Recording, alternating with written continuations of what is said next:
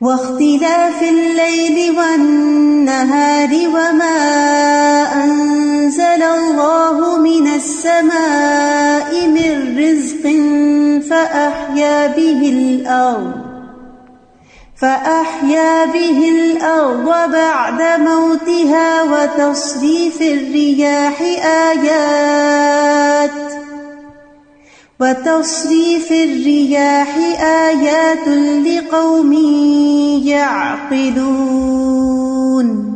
اور رات اور دن کے بدلنے میں اور اس رسک میں جو اللہ نے آسمان سے اتارا، پھر اس کے ساتھ زمین کو اس کی موت کے بعد زندہ کر دیا، اور ہواؤں کے پھیرنے میں ان لوگوں کے لیے بہت سی نشانیاں ہیں جو سمجھتے ہیں۔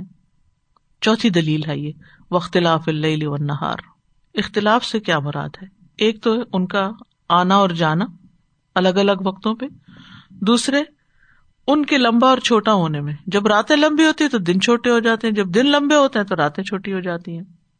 اور پھر یہ کہ سورج چاند کو نہیں پکڑ سکتا، چاند سورج کو نہیں پکڑ سکتا۔ رات دن کے آگے نہیں گزر سکتی، دن رات کے آگے نہیں جا سکتا۔ پھر اسی طرح یہ ہے کہ کچھ چیزوں کا تعلق دن کے ساتھ ہے، وہ دن میں کام کرتی ہیں۔ کچھ چیزوں کا تعلق رات کے ساتھ ہے، وہ رات میں کام کر سکتی ہیں۔ آپ اپنے جسم سے دن بھر کام لیتے ہیں، آپ کام کرتے ہیں، رات کو آپ کے جسم کے اندر ایسی قوتیں کام کرتی ہیں جو اس کی ریپیئر کرتی ہیں۔ پھر اسی دن رات کے اختلاف میں یعنی دن اور رات آتے جاتے ہیں، آتے جاتے ہیں، اسی سے مہینے، سال بنتے چلے جاتے ہیں، تاریخ بنتی چلی جاتی ہے، پوری تاریخ انسانی اسی دن رات کے پھیر پھیر میں ہی بنی ہے۔ کتنے ہی لوگوں کو عزت ملی اور کتنوں کو ذلت سے دو چار ہونا پڑا۔ کتنے ہی بے شمار حادثات گزرے، کتنے ہی لوگ آئے، انہوں نے پیغمبروں کا انکار کیا، ان کی قومیں تباہ ہو گئی بے شمار نشانیاں ہیں ان میں، رات اور دن کے اختلاف میں یعنی اس وقت میں، ٹائم ہے نا اصل میں یہ۔ تو یہ جو ٹائم اللہ نے بنایا ہے، جو وقت بنایا ہے، جس میں دن اور رات دو چیزیں رکھی ہیں، اس میں بے شمار نشانیاں ہیں۔ یو قلب اللہ نہار ان نفیز علی عبرت اللہ ابسار سورت نور میں آتا ہے، اللہ رات اور دن کو عدل بدل کرتا ہے۔ بے شک اس میں آنکھوں والوں کے لیے یقیناً بڑی عبرت ہے۔ اور یہ نظام جو ہے، اللہ نے اپنے ہاتھ میں رکھا ہے۔ ہم میں سے کوئی اپنی مرضی سے رات اور دن کو چھوٹا بڑا نہیں کر سکتا۔ اور اس میں کوئی اپنی طرف سے خلل پیدا نہیں کر سکتا۔ یہ صرف اللہ سبحان و تعالیٰ کی کامل قدرت پر دلیل بھی ہے۔ اور پھر اسی طرح رات دن جب چھوٹے بڑے ہوتے ہیں یا رات آتی ہے، آہستہ آہستہ یہ دن آتا ہے، آہستہ آہستہ اور ٹائم تبدیل ہوتا جاتا ہے غیر محسوس طریقے سے۔ یہ بھی اللہ کی قدرت کی بڑی نشانیاں ہیں۔ اچانک رات کے وقت سورج نہیں نکل آتا کہ یکا یک دوپہر ہو جائے اور یہ انسان برداشت بھی نہ کر سکتا۔ اور پھر یہ کہ اس طرح مخفی طریقے سے ایک طرح چپکے سے یہ کام کر رہی ہوتی ہیں ساری قبتیں کہ انسان کو اس کا پتہ بھی نہیں چلتا، احساس بھی نہیں ہوتا۔ اور پھر یہ ہے کہ یہ سب اللہ کی رحمت کی علامت بھی ہے کہ اس نے دن اور رات بنائے۔ جا الکم اللہ لباسا و نوم سباتا و جا النہارا نشورا سورت الفرقان میں آتا ہے۔ سورت اسرا میں آتا ہے و جا اللہ و نہارا آیتین۔ رات اور دن کو دو نشانیاں بنایا ہم نے۔ اور سورت فرقان کی آیت تو بہت ہی خوبصورت ہے۔ وہ الدی جا اللہ و نہارا خلفت لمن اراد ذکر او اراد شکورا وہی ہے جس نے رات اور دن کو ایک دوسرے کے پیچھے آنے والا بنایا۔ اس کے لیے جو چاہے کہ نصیحت حاصل کرے یا کچھ شکر کرنا چاہے۔ پھر ہے وبا انزل اللہ من رسک پانچویں دلیل ہے یہ۔ یعنی اللہ آسمان سے رسک اتارتا ہے یعنی بارش۔ ایک رسک مراد یا بارش یعنی جس سے کھیتی اگتی ہے، زمین زندہ ہو جاتی ہے۔ اور دوسرا، بندوں کے وہ رسک جس کا فیصلہ اللہ آسمانوں میں کرتا ہے۔ بارش کے علاوہ بھی آسمان میں رسک کے ماخذ ہیں۔ سورج کی روشنی، چاند کی کرنیں، ہوا، یہ سب اوپر سے ہمارے رسک میں مددگار ہوتے ہیں۔ پھر اسی طرح آسمان سے جو پانی اترتا ہے، اس میں نشانیاں، جیسے وہ انزل نہ من الموسرات ماں انسجاجا یعنی جو بدلیاں ہیں، اور جس طرح ان میں سے پانی نچڑ کے نکل جاتا ہے اور وہ ختم ہو جاتی ہیں، یہ بھی ایک عظیم نشانی ہے کہ کتنی بلندی سے وہ اترتا ہے پانی۔ اور پھر کس طرح پانی کو زمین سے ہوا اٹھا کے اوپر لے جاتی ہے؟ تو یہ اللہ سبحان تعالیٰ کی نشانیاں اور اس کی رحمت پر علامت ہے۔ اور اگر یہ سارا پانی زمین کے اندر سے نکلتا جو بارش کی شکل میں آتا ہے، تو آپ سوچیں کہ کیا حالات ہوتے۔ اور پھر یہ بھی آپ دیکھیں کہ جو بارش پڑتی ہے، نہ وہ گرم ہوتی ہے کہ ابلتے قطرے ہوں، اور نہ ہی بہت ٹھنڈی ہوتی ہے، درمیانی ہوتی ہے۔ اس کا ٹیمپریچر کتنا اچھا ہوتا ہے۔ اور اس پانی سے انسان اور جانور جو ہیں، وہ کتنا فائدہ اٹھاتے ہیں۔ ہمارے لیے جو رسک آتا ہے فلی انضر انسان تعام ہی انا سبب نلما سبا انسان اپنے کھانے کی طرف دیکھے کہ کس طرح ہم نے خوب خوب پانی برسایا۔ تو یہ اللہ سبحان تعالیٰ کی حکمت پر دلیل ہے کہ کس طریقے سے اس نے یہ پانی اتارنے کا انتظام کیا ہے انسانوں کے لیے۔ اور کس طرح زمین کو زندگی ملتی ہے اس کی موت کے بعد۔ اور کس طرح دبی ہوئی چیزیں جو ہے وہ زمین سے دوبارہ اگنے لگتی ریجنریٹ ہو جاتی ہیں، زمین سر سبز ہو جاتی ہے، جبکہ انسان تو ایک پتا بھی اگانے کے قابل نہیں ہے۔ اور پھر بارش کے پانی میں بھی اللہ کی رحمت ہے۔ مبارک پانی اسے کہا گیا۔ پاک پانی ہے۔ وہ انزل من سمائی ماں انتہورا اور پھر یہ کہ بارش کے وقت دہا بھی قبول ہوتی ہے۔ اور بارش ہوتے وقت کی دعائیں بھی ہمیں سکھائی گئی کہ ہمیں اس وقت کیا سوچے اور کس طرح بہیو کرے اللہ سی بن نافع بھی ہے اور اسی طرح باقی بھی۔ فاہیا بھی لرد آباد موتہا تو اس نے زمین کو اس کی موت کے بعد زندہ کر دیا۔ یعنی بارش کے آنے سے زمین لہرانے لگتی ہے، پھولنے پھلنے لگتی ہے، ہر طرح کی بارونق چیزوں کو پیدا کرتی ہے، اگاتی ہے۔ اس کے باوجود کہ پہلے یہ خشک سالی کا شکار تھی۔ پھر ایک ہی پانی سے مختلف طرح کے پھل اگتے ہیں۔ طرح طرح کا رسک نکلتا ہے۔ اور پھر انسانوں کا نکلنا بھی ایسا ہی ہوگا۔ یہ بھی ہمیں بارش سے سکھایا گیا۔ وہ تصریف ریا یہ چھٹی دلیل ہے۔ یعنی اللہ کی نشانیوں میں سے ہے کہ وہ جیسے ہواؤں کو چلاتا ہے، اسی طرح ان کو پھیرتا بھی ہے۔ یعنی اللہ سبحان تعالیٰ تصریف ریا جیسے ہواؤں کو چلاتا ہے، اسی طرح جیسے چاہتا ہے ان کو آگے پیچھے کرتا رہتا ہے۔ یعنی ہوا چلتی بھی اللہ کے حکم سے اور اس کا رخ بھی اللہ کے حکم سے بدلتا ہے۔ اور اپنے ساتھ وہ جو اڑا کے لے جانا چاہتی ہے اور یا اس کی جو اسپیڈ ہوتی ہے یا اس کا جو پریشر ہوتا ہے، وہ سب بھی اللہ سبحان تعالیٰ کی مرضی سے ہی ہوتا ہے۔ اور پھر یہ کہ ہمیں ویسے تو نہیں اتنا پتا چلتا ہوا کس طرف کیا آج، سوائے اس کے درختوں کا رجحان، اس سے پتا چلتا ہے کہ مشرقی ہوا یا مغربی کس طرف کو جاری، کس طرف کو نہیں۔ لیکن یہ ہے کہ یہ ہوائیں ایک ہی رخ پہ نہیں چلتی رہتی۔ کبھی شمال کی طرف، کبھی جنوب کی طرف، کبھی مشرق کی طرف، کبھی مغرب کی طرف۔ کبھی بری ہوا چلتی ہے، کبھی بحری ہوا چلتی ہے، کبھی ٹھنڈی ہوا چلتی ہے، کبھی گرم ہوا چلتی ہے، کبھی آندھی ہوتی ہے، کبھی تیز ہوتی ہے، کبھی رتوبت لاتی ہے یعنی جس سے بھاپ ٹائپ ہوتی ہے، کبھی خشک ہوتی ہے۔ تو یہ ساری ہواؤں میں نشانیاں اللہ سبحان تعالیٰ نے ہی رکھی ہیں اور اللہ سبحان تعالیٰ نے جو بادل بنائے ان کو پھیرنے میں بھی ہوا اپنا کردار ادا کرتی ہے۔ کبھی بادلوں کو اکٹھا کر دیتی ہے اور برسا دیتی ہے۔ اور کبھی بادلوں کو ہوا ٹکڑیوں کی شکل میں آسمان پہ بکھیر دیتی ہے۔ اور اگر آپ دیکھیں بادل تو ایسا لگتا ہے کوئی پیٹرن بنا ہوا ہو۔ اور کچھ ہوائیں خوشخبریاں دینے والی ہوتی ہیں، کچھ ہوائیں عذاب کی خبر دیتی ہیں جو قوموں کو تباہ کر دیتی ہیں۔ کچھ ہوائیں سزا لاتی ہیں انسان پر، کچھ ہوائیں جو ہے وہ خوشگواری لاتی ہیں۔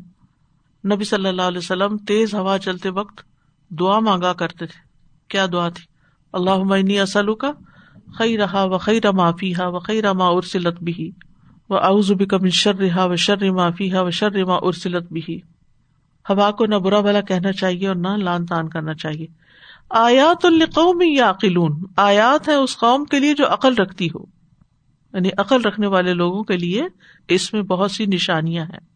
تو اب دیکھیے چھ دلائل ذکر کیے گئے ہیں اور جن کے لیے یہ نشانیاں ہیں دلائل، للمؤمنین یوقنون اور یاقلون کا لفظ استعمال کیا گیا۔ یعنی انسان جب ان چیزوں کی خاص طور پر تخلیق کے وقت غور کرتا ہے تو اس کا ایمان بڑھ جاتا ہے۔ تلك آيات الله نتلوها عليك بالحق۔ فبأي حديث بعد الله وآياته يؤمنون یہ اللہ کی آیات ہیں جنہیں ہم آپ کو ٹھیک ٹھیک پڑھ کر سنا رہے ہیں۔ پھر اللہ اور اس کی آیات کے بعد آخر وہ کون سی بات ہے جس پر یہ لوگ ایمان لائیں گے؟ تل کا آیات اللہ۔ اشارہ بعید ہے کیونکہ ان آیات کا دائرہ بہت وسیع اور عریض ہے۔ ان کی شان بہت بلند ہے۔ یعنی قریب کی چیز کے لیے اگر اشارہ بعید استعمال ہو تو اس میں یہ معنی پائے جاتے ہیں۔ اور ان آیات کے معنی کامل ہیں، اپنے مقاصد میں بھی مکمل ہیں۔ اور یہاں بھی آیات اللہ کی نسبت اللہ سبحان و تعالیٰ کی طرف ہے۔ یعنی اللہ سبحان و تعالیٰ نے ان آیات کی نسبت اپنی طرف کی ہے۔ جیسے تنزیل الکتاب ہے، اسی طرح آیات اللہ۔ کیونکہ اللہ سبحان و تعالیٰ نے ہی ان آیات کو نازل کیا ہے۔ اور اللہ تعالیٰ کی طرف ان کی نسبت ہونا، ان کی اہمیت کو بھی واضح کرتا ہے۔ نت لوہا ہم پڑھتے ہیں ان کو۔ تو یہاں تلاوت کے وصف کو بھی اللہ تعالیٰ نے اپنی طرف منسوب کیا ہے۔ اور یہ بتایا گیا ہے کہ جبریل علیہ السلام اس تلاوت سے باہر نہیں گئے جس کا انہیں حکم دیا گیا تھا۔ وہ معزز پہنچانے والے ہیں۔ نتلوہا بالحق، حق کے ساتھ، حق کے ساتھ پڑھتے ہیں یعنی سچائی کے ساتھ۔ جس میں کسی باطل کی آمیزش نہیں ہوتی۔ سورت زمر میں آتا ہے، اللہ نزل احسن الحدیث۔ اللہ نے سب سے اچھی بات نازل فرمائی۔ سورت البقرا میں بھی آتا ہے تل کا آیات اللہ نتلوحا علیہ کا بالحق۔ یہ اللہ کی آیات ہے ہم انہیں حق کے ساتھ آپ پر پڑھتے ہیں۔ سورت عال عمران میں بھی آتا ہے تل کا آیات اللہ نتلوحا علیہ کا بالحق۔ تو حق سے مراد کیا ہے؟ حق سے مراد ہے کہ سچائی کے ساتھ۔ جیسی ہیں، جیسی ہونی چاہیے۔ فب حدیث باد اللہ و آیات ہی امنون تو اللہ کے بعد اور اس کی آیات کے بعد وہ کس چیز پر ایمان لائیں گے، کس بات پر ایمان لائیں گے؟ یعنی کفار کے انکار پر تعجب ہو رہا ہے کہ یہ اپنے باطل پہ اڑ گئے ہیں اور ان کے پاس کتاب اور کتاب کی آیات پورے دلائل کے ساتھ موجود ہے لیکن ان کی سمجھ میں نہیں آ رہا۔ تو پھر اس کے بعد وہ کون سی بات ہے جو ان کو سمجھائے گی جس پر یہ لوگ ایمان لائیں گے؟ کبھی ائی حدیث منون جیسے آتا ہے کہ اس حدیث کے بعد، اس حدیث سے مراد یہاں پر قرآن مجید ہے۔ یعنی قرآن مجید پر ایمان لانے کو اگر یہ نہیں مانتے تو اس کے بعد کس چیز پر وہ ایمان لائیں گے؟ حقیقت یہ ہے کہ حق کو پہچاننے کی توفیق بھی اللہ تعالیٰ ہی دیتا ہے۔ اور جس انسان کو حق سمجھ میں آ جائے حق حقیقت سے ہے نا۔ یعنی کسی چیز کی حقیقت اس کو سمجھ میں آ جائے، تو ہی صحیح معنوں میں وہ اس کو ویلو کر سکتا ہے، اس کی قدر کر سکتا ہے۔ الینائز سے ایک میگزین چھپتا تھا اسلامک ہورائزن اس میں ایک بیکی ہاپکنس ایک امیرکن خاتون ہے جو کرسچن تھی اور پھر انہوں نے قرآن کا مطالعہ کیا اور قرآن سے اتنا متاثر ہوئی کہ اسلام قبول کر لیا۔ تو اس میگزین میں ان کا ایک خط چھپا۔ وہ کہتی ہے، جن سوالوں کا جواب میں اپنی پوری زندگی تلاش کرتی رہی ہوں، ان کا جواب پانا میرے لیے کتنا سکون کا باعث ہے۔ اس کو لفظوں میں بیان کرنا میرے لیے ناممکن ہے۔ یہ ایسا ہی ہے جیسے کوئی اندھا ہو، پھر اچانک اس کو سچائی دکھائی دینے لگے۔ اور ایسی روشنی کو پالے جو اس نے پہلے کبھی نہ دیکھی ہو۔ میں اس خوشی کو کیسے بیان کر سکتی ہوں جو صرف سچائی کو پا کر حاصل ہوتی ہے حق کو پا کے حاصل ہوتی ہے؟ میں چاہتی ہوں کہ جو چیز میں نے پائی ہے میں ساری دنیا کے سامنے گاؤں۔ میں چاہتی ہوں ہر شخص جس کو میں نے کبھی جانا ہو اس میں میرا حصے دار بن جائے۔ اور جو دروازہ میرے لیے کھلا ہے، اس پہ جشن منانے میں وہ میرا شریک ہو۔ سب سے زیادہ بڑی اور سب سے زیادہ عجیب چیز جو مجھے دکھائی گئی وہ قرآن تھا۔ کتنا زیادہ میں اپنے قرآن سے محبت کرتی ہوں۔ مجھے جب موقع ملتا ہے میں اس کو پڑھتی ہوں۔ میں اس کو اپنے سے الگ نہیں کر سکتی۔ حتیٰ کہ انگلش ترجمے کے الفاظ بھی میرے دل کو خوشی دیتے ہیں اور میری آنکھوں سے آنسو بہ پڑتے ہیں۔ کتنی ہی بار ایسا لمحہ آیا کہ میں نے خدا کی کتاب کو اپنے ہاتھ میں لیا اور اس کے بارے میں سوچ کر رو پڑی کہ اس کے بغیر میری ساری زندگی کتنی احمکانہ ہوتی۔ اسلام کے بغیر میری زندگی کیسے ہوتی؟ اس کو سوچ کے بھی میں کانپ اٹھتی ہوں۔ اگر میں سب سے زیادہ اونچے پہاڑ پہ چڑھ سکتی اور میری آواز ہر اس آدمی تک پہنچ سکتی جو اسلام سے بے خبر ہے تو میں چلا کر ان کو بتاتی جو مجھے بتایا گیا۔ میرے سوالات کا جواب مجھے مل گیا۔ اب میں جانتی ہوں کہ سچائی کیا ہے، حق کیا ہے۔ ہر آدمی جو دنیا میں ہے، وہ مجھ کو سچائی کے ملنے پر اگر اللہ کا شکر ادا کرے یعنی وہ میرے بیاہ پہ بھی شکر کرے، اور وہ ایک سو سال تک ہر روز ایسا سو بار کرے، تب بھی اس احسان پر شکر ادا نہیں ہو سکتا۔ یعنی جو مجھ پر ہوا۔ تو حقیقت یہ ہے کہ تل کا آیات اللہ۔ نتلو علیہ کا بالحق، یہ حق بیان کرتی ہیں آیات۔ ان کے اندر جواب ہے سوالوں کے جو انسان کے ذہن اور دل کے اندر اٹھتے ہیں۔ اور اگر کسی کو یہاں سے حق پتا نہیں چلتا، یہاں سے حق سمجھ نہیں آتا، تو پھر اس کے بعد وہ کہاں سے سمجھے گا؟ فبی ائی حدیث بادہ یؤمنون۔ Number seven. ویل لکل افاک اثیم بڑی ہلاکت ہے ہر سخت جھوٹے گناہ گار کے لیے۔ ویل کا جو لفظ ہے، اس کے اندر ہی بہت شر اور ہلاکت ہے۔ یہ ایک ایسا مستر ہے کہ اس کے لفظ سے اس کا فیل نہیں نکلتا۔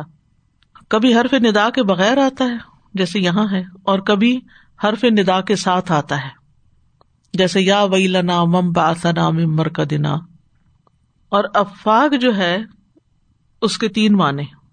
ایک ہے کثرت سے جھوٹ بولنے والا۔ اور دوسرا اس سے مراد اپنے رب کو جھٹلانے والا۔ اور تیسرا اس کا معنی کیا ہے قطع نے؟ کاہن۔ کاہن بھی تو جھوٹ بولتے ہیں نا، ایک بات میں سو باتیں جھوٹ کی ملا کے پھر لوگوں کو پیش کرتے ہیں۔ اور اس سے مراد وہ انسان ہے جو بہت زیادہ بہتان باندھتا ہو، بہت جھوٹا ہو، بدترین اور کبھی جھوٹ کا ارتقاب کرتا کیونکہ عفق جو ہے، یہ بدترین جھوٹ کو کہتے ہیں۔ اور اسیم سے مراد ایسا انسان ہے جو اپنے دل، اپنے آزاد سے گناہوں اور نافرمانیوں کا ارتقاب کرتا ہے۔ تو اس کا ظاہر بھی برا ہوتا ہے اور باطن بھی برا ہوتا ہے۔ یعنی افیم کون ہوتا ہے؟ جس کا ظاہر بھی برا، باطن بھی برا۔ تو یہاں کیا کہا گیا کہ تباہی ہے، عذاب ہے، ہلاکت ہے، شر ہے۔ ہر اس انسان کے لیے جو بدترین جھوٹ بولتا ہے اور سب سے زیادہ شدید برے اعمال کرتا ہے۔ اور خاص طور پر نیکسٹ آیت میں جو اس کی وضاحت کر دی گئی۔ يسمع آيات الله تتلى عليه ثم يصر مستكبرا كأن لم يسمعها فبشره بعذاب أليم جو اللہ کی آیات سنتا ہے جب اس کے سامنے پڑھی جاتی ہیں پھر وہ تکبر کرتے ہوئے اڑا رہتا ہے۔ گویا اس نے وہ نہیں سنی، سو اسے دردناک عذاب کی بشارت دے دو۔ یعنی یہ افاق افیم ایسا ہے کہ اول تو قرآن سے دلچسپی نہیں، لیکن اگر سن بھی لیتا ہے قرآن کی آیات، تو اس کے اوپر کیسا اثر ہوتا ہے؟ وہ اس کو کیسے لیتا ہے؟ تم میں یوسر مستقبر یوسر کا لفظ سعد را را سے ہے۔ سر۔ سر کا مطلب ہے کسی چیز کا مضبوطی سے باندھنا، کسی چیز کے ساتھ لازم ہو جانا۔ سرا تھیلی کو بھی کہتے ہیں، کیونکہ جب اس کے اندر دلوں میں دینار ڈالے جاتے تو اس کے اوپر سے باندھ دیا جاتا ہے۔ تو سما یو سر مستقبر کا کیا مطلب ہے؟ کہ وہ اپنے رب کی اطاعت سے تکبر کرتے ہوئے اپنے گناہوں پہ قائم رہتا ہے۔ اور جو پیچھے ہم نے پڑھا، افاق یعنی بہت زیادہ جھوٹ گھڑنے والا مراد یہ ہے کہ شرک جیسے گناہ کا ارتقاب کرتا ہے، کیونکہ شرک سب سے بڑا جھوٹ ہے کہ اللہ کے ساتھ کسی اور کو شریک قرار دیا جائے۔ تو یہاں اس کے لیے تعجب کا اظہار کیا جا رہا ہے کہ اللہ کی آیات سن کے بھی اس کا یہ حال ہے۔ تم میں یوسر مستقبر کہ وہ اپنے کفر پہ اڑا ہوا ہے۔ کتنا اڑا ہوا ہے؟ کا علم یسما ایسا ہے گویا اس نے کبھی سنا ہی نہ ہو۔ سنی انسنی کر دینے والا، کیونکہ وہ اپنے کفر پر اڑا رہتا ہے۔ اور حق کے مقابلے میں اپنے آپ کو بڑا سمجھتا ہے۔ غرور کا شکار ہے۔ سورت لکمان میں بھی اسی طرح کی بات کی گئی ہے۔ ویزات اللہ علیہ آیات نا ولہ مستقبر کا علم کتنی ڈرا دینے والی آیت ہے نا کہ انسان قرآن سن کے پھر ایسے ہو جائے جیسے اس نے کبھی قرآن سنا ہی نہ ہو۔ اس کو پتا ہی نہ ہو کچھ۔ اور قرآن پر عمل کرنے کو اب تکبر کی وجہ سے حقیر سمجھتا ہو۔ سورت اللہ میں بھی کہا گیا کہ کچھ لوگ ایسے ہیں کہ جن کو اگر آپ ہدایت کی طرف بلائیں تو وہ بات ہی نہیں سنتے۔ وہ ان تدو ہوں میں للہدا لا یسما وہ ترا ہم ینظرون الہ کا وہ ہم لا سرون اور آپ کو ایسے لگتا ہے جیسے آپ کو دیکھ رہے ہیں، حالانکہ وہ دیکھ نہیں رہے ہوتے۔ یعنی کوئی توجہ نہیں کرتے۔ ہدایت کی بات جو ہے وہ ان کے کانوں پہ بوجھ ہوتی ہے۔ وفی آدان ہم بکرا اور اگر کوئی بات سن بھی لے تو سمجھ کے نہیں دیتے۔ سن کے بھی نہیں سنتے۔ ولا تکون کل کالو سمینا وہ لا یسماؤن ایسے لوگوں کی طرح نہ ہو جانا جو کہتے ہیں کہ ہم نے سنا، حالانکہ وہ سنتے کوئی نہیں۔ اور نہ صرف یہ کہ خود نہیں سنتے، بلکہ دوسروں کو بھی سننے سے روکتے ہیں۔ جیسے کہتے نا کہ خود تو غلط کام کرنا ہی، لیکن اوروں کے لیے ایک بری مثال بن جانا۔ اور پھر، آپ دیکھیں کہ یہ جو عام طور پہ بات مشہور ہے نا، ایک کان سے سننا، دوسرے سے نکال دینا، یہ ان کا حال ہے۔ حدیث میں آتا ہے، ایک مرتبہ نبی صلی اللہ علیہ وسلم نے ممبر پر یہ بات ارشاد فرمائی، تم رحم کرو، تم پہ رحم کیا جائے گا۔ کیونکہ ان رحمت اللہ قریب من المحسنین معاف کرو، تمہیں معاف کر دیا جائے گا۔ اور پھر فرمایا، ویل اقما القولی ہلاکت ہے ان لوگوں کے لیے جو صرف باتیں ہی سنتے ہیں۔ یعنی عمل نہیں کرتے، صرف سنتے ہی رہتے ہیں، صرف لسنر ہی بنے رہتے ہیں۔ عمل کی بات اس میں سے نہیں لیتے۔ تو نبی صلی اللہ علیہ وسلم نے ان کے کانوں کو ایسے برتنوں سے تشبیح دی جن میں کوئی چیز رکتی نہیں۔ جیسے اس سوراخ والا ہوتا ہے نا پیندا کسی برتن کا، یا کوئی کریک آ جاتا ہے اگر کسی چیز۔ بازو کا تو ہوتا ہے نا برتن کے اندر یا کسی، اس کے اندر کریک آ جاتا ہے تو آپ اس کے اندر کچھ ڈالتے ہیں تو وہ رسنا شروع ہو جاتا ہے، باہر نکل جاتا ہے۔ یا جیسے کیف ہوتی ہے نا، جس کے ذریعے لکوڈ جو ہے وہ تنگ سوراخ والی جگہ پر ڈال دیا جاتا ہے۔ تو وہ اس کے اندر کچھ نہیں ٹھہرتا۔ کیف میں ڈالے نا، تو کچھ لوگوں کے کان کیف کی طرح ہوتے ہیں کہ جو کچھ وہ لیتے جاتے ہیں، وہ بہاتے جاتے ہیں، آگے کر دیتے ہیں، ان کے دل میں کچھ نہیں جاتا۔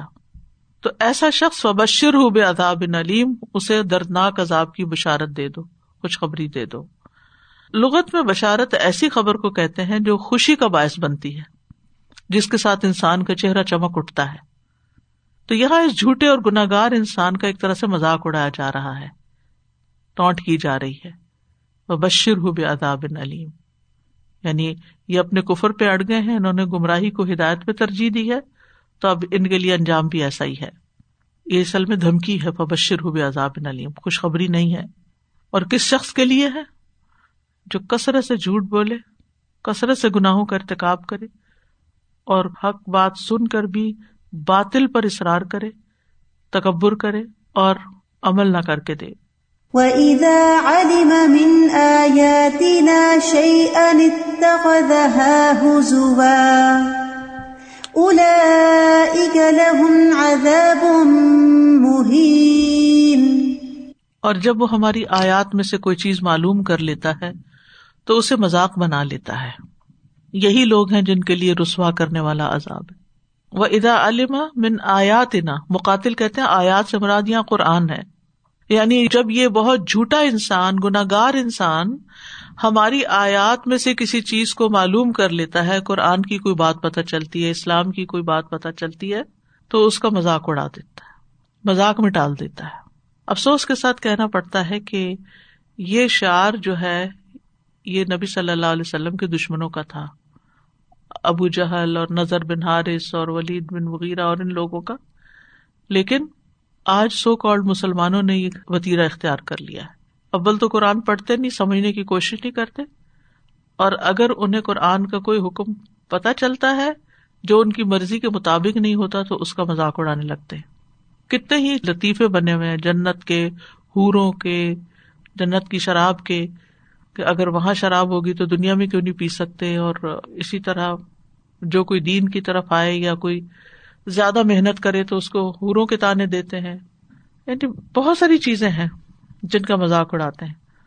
ایک روایت میں یہ بھی آتا ہے، قرآن مجید میں جب یہ آئے تو اتری کہ جہنم کے اوپر انیس فرشتے ہوں گے تو منکرین نے مذاق اڑانا شروع کر دیا اور انیس کے عدد کو پکڑ لیا۔ یہ کہنے کے بجائے کہ وہ کتنے بڑے ہوں گے، کیسے ہوں گے، نہیں، یہ نہیں پوچھا۔ تو ایک پہلوان نے کہا، اگر وہ صرف انیس ہے تو میں اکیلا ہی ان کو گرا دوں گا۔ تو جو لوگ اتنے بے حص ہوتے ہیں اور متکبر ہوتے ہیں، وہ عام طور پر سچائی کو ماننے کی بجائے ایکسپٹ کرنے کی بجائے اسی طرح کا طریقہ اختیار کرتے ہیں۔ آیات کو چھوڑ کر کسی چیز کو پکڑ لیتے ہیں اور اس کو شوشا بنا لیتے ہیں۔ اصل میں حق کو قبول کرنے کے لیے نا اپنے خیالات کی نفی کرنی پڑتی ہے۔ ان کو دماغ سے نکالنا پڑتا ہے۔ اپنی خواہشات کو دل سے نکالنا پڑتا ہے، اپنی رائے بدلنی پڑتی ہے، اپنی خواہشات کو کچلنا پڑتا ہے، تب جا کر انسان حق کو قبول کر سکتا ہے۔ اگر وہ کسی دنیاوی بڑائی کے مقام پر ہے تو اس کو نیچے اترنا پڑتا ہے، چھوٹا بننا پڑتا کیونکہ اس کے آگے سر جھکانا ہوتا ہے نا۔ تو بہت سے لوگ اس کے لیے تیار نہیں ہوتے، نہ اپنی خواہش چھوڑتے ہیں، نہ اپنا آرام چھوڑتے ہیں، نہ اپنی مرضی چھوڑتے ہیں، نہ اپنی رائے چھوڑتے ہیں۔ نہ محنت کرنا چاہتے ہیں، لہذا حق کو قبول نہیں کرتے، بلکہ الٹا اس کا مذاق اڑا کے یعنی مذاق کسی چیز کا تحقیر کے لیے اڑایا جاتا ہے نا، کہ اس کو چھوٹا ثابت کرنے یعنی یہ ورث نہیں کہ اس کے بارے میں سوچا جائے۔ تو پھر ان کا انجام کیا ہے؟ کا لہو مذاب مہین، ان کے لیے احانت آمیز عذاب ہے۔ سورت کہف میں آتا ہے کا جزا اہم جہنم و بیما کفرو و تخذ آیاتی و رسولی حضوا سورت کہف میں ہی آتا ہے وجاد الدین کفر بل باطلی لیود حدو بہل حق و تخذ آیاتی و ما حضوا یعنی یہ ایک عام سناریو تھا کہ لوگ اس زمانے میں قرآن کی آیتیں سن کر ان کا فن بناتے، ان کا مذاق بناتے، ان کو حقیر کرنے کی کوشش کرتے۔ حالانکہ اللہ کا کلام تھا، تو پھر ان کی سزا بھی ویسے ہی۔ جیسے انہوں نے معاملہ کیا، ویسے ہی ان کے ساتھ معاملہ ہوا۔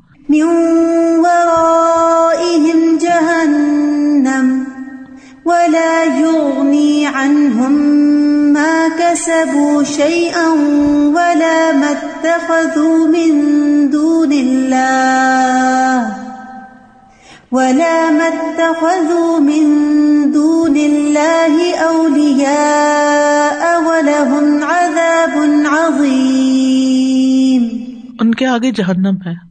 اور وہ ان کے کچھ بھی کام نہ آئے گا جو انہوں نے کمایا، اور نہ وہ جو انہوں نے اللہ کے سوا حمایتی بنائے، اور ان کے لیے بہت بڑا عذاب ہے۔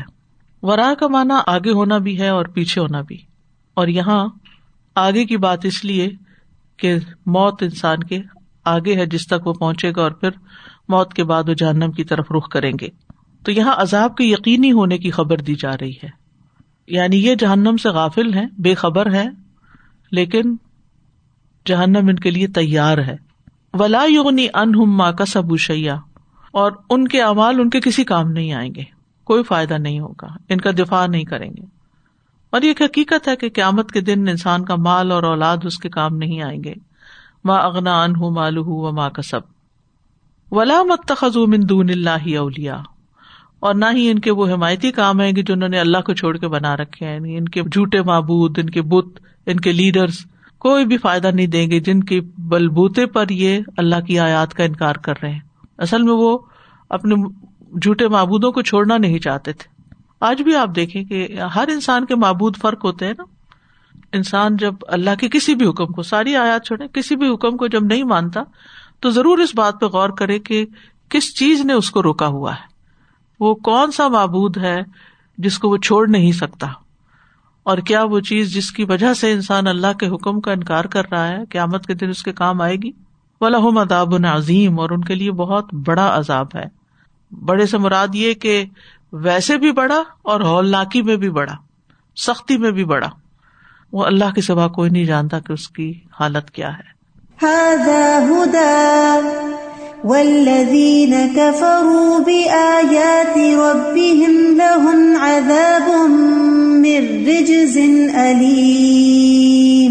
یہ سراسر ہدایت ہے اور وہ لوگ جنہوں نے اپنے رب کی آیات کا انکار کیا، ان کے لیے عذاب میں سے دردناک عذاب ہے۔ حاضہ ہدا کا اشارہ بھی قرآن کی طرف ہی ہے۔ آپ دیکھیے مسلسل قرآن ہی کے بارے میں بات ہو رہی ہے۔ کتاب بھی، آیات بھی، ہدایت بھی۔ اور ہدا کہتے ہیں اس چیز کو جو رہنمائی کرتی ہے، راستہ دکھاتی ہے۔ یعنی یہ قرآن ہدایت دینے والا ہے۔ اعلی درجے کی ہدایت، رہنمائی کرنے والا ہے۔ حدل المتقین بھی ہے حدل الناس بھی ہے۔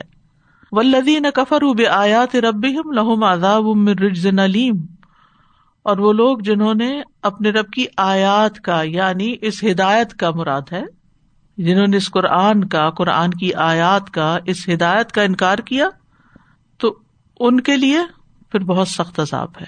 یعنی ہدایت حاصل نہ کی، شرک پر ڈٹے رہے، نافرمانی پہ باقی رہے، کسی چیز پر عمل نہیں کیا، تو پھر ان کے لیے دردناک اور شدید ترین عذاب ہوگا۔